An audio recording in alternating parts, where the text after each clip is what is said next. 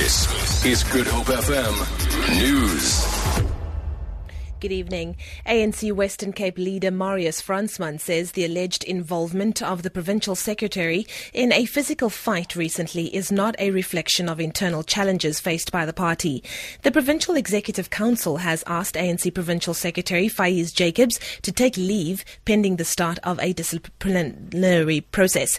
Jacobs has, or rather was allegedly involved in a physical clash with a senior party researcher in the provincial office. Fransman says he doesn't believe the incident will taint their image ahead of next year's local government elections. We don't believe it's got to do with internal squabbles. It wasn't a political thing.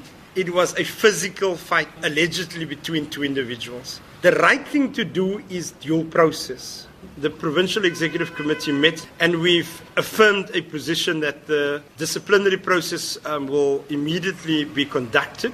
And we think it was a very unfortunate incident.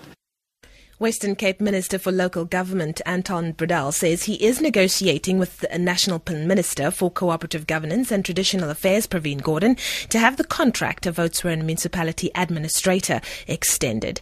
Bredell says he is satisfied with the progress rather made to intervene in the politically unstable local authority since the appointment of Administrator Cam Chetty in July this year.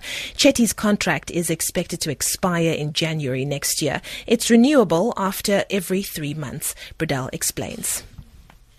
I went to cabinet, the provincial cabinet, and they've decided they're in agreement uh, that we can extend the period for administration to the election day in May. And I'm now busy negotiating this with Minister Gordhan and the Deputy Minister Nel on a national level. Remember, this is a provincial and national intervention. The Office of the Chief Justice has announced that Deputy Judge President Aubrey Ledwaba will preside over the court appearance of convicted murderer Oscar Pistorius tomorrow in the High Court in Pretoria.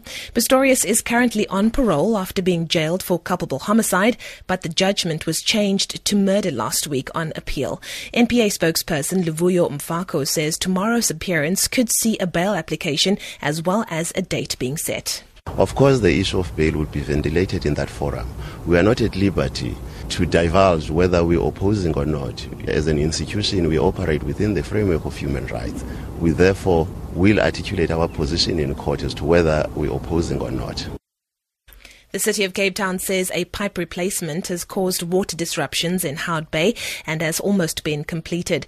The disruptions affected residents in Andrews Road and the surrounding areas up to Chapman's Peak Drive. The city's Water and Sanitation Department says a water tanker will be made available. However, residents are advised to store their own water for use tomorrow.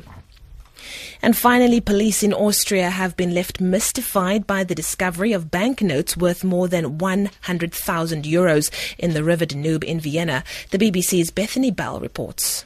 Police in Vienna have released photos of the banknotes hanging out to dry, but they say the origin of the money found floating in the Danube is still a mystery.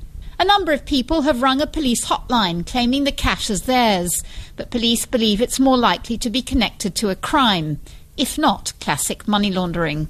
The cash was spotted on Saturday by two young men walking by the riverbank. One of them jumped into the icy water to fish out the 100 and 500 euro notes. He's now claiming a share of the money. For Good Hope FM News, I'm Leanne Williams.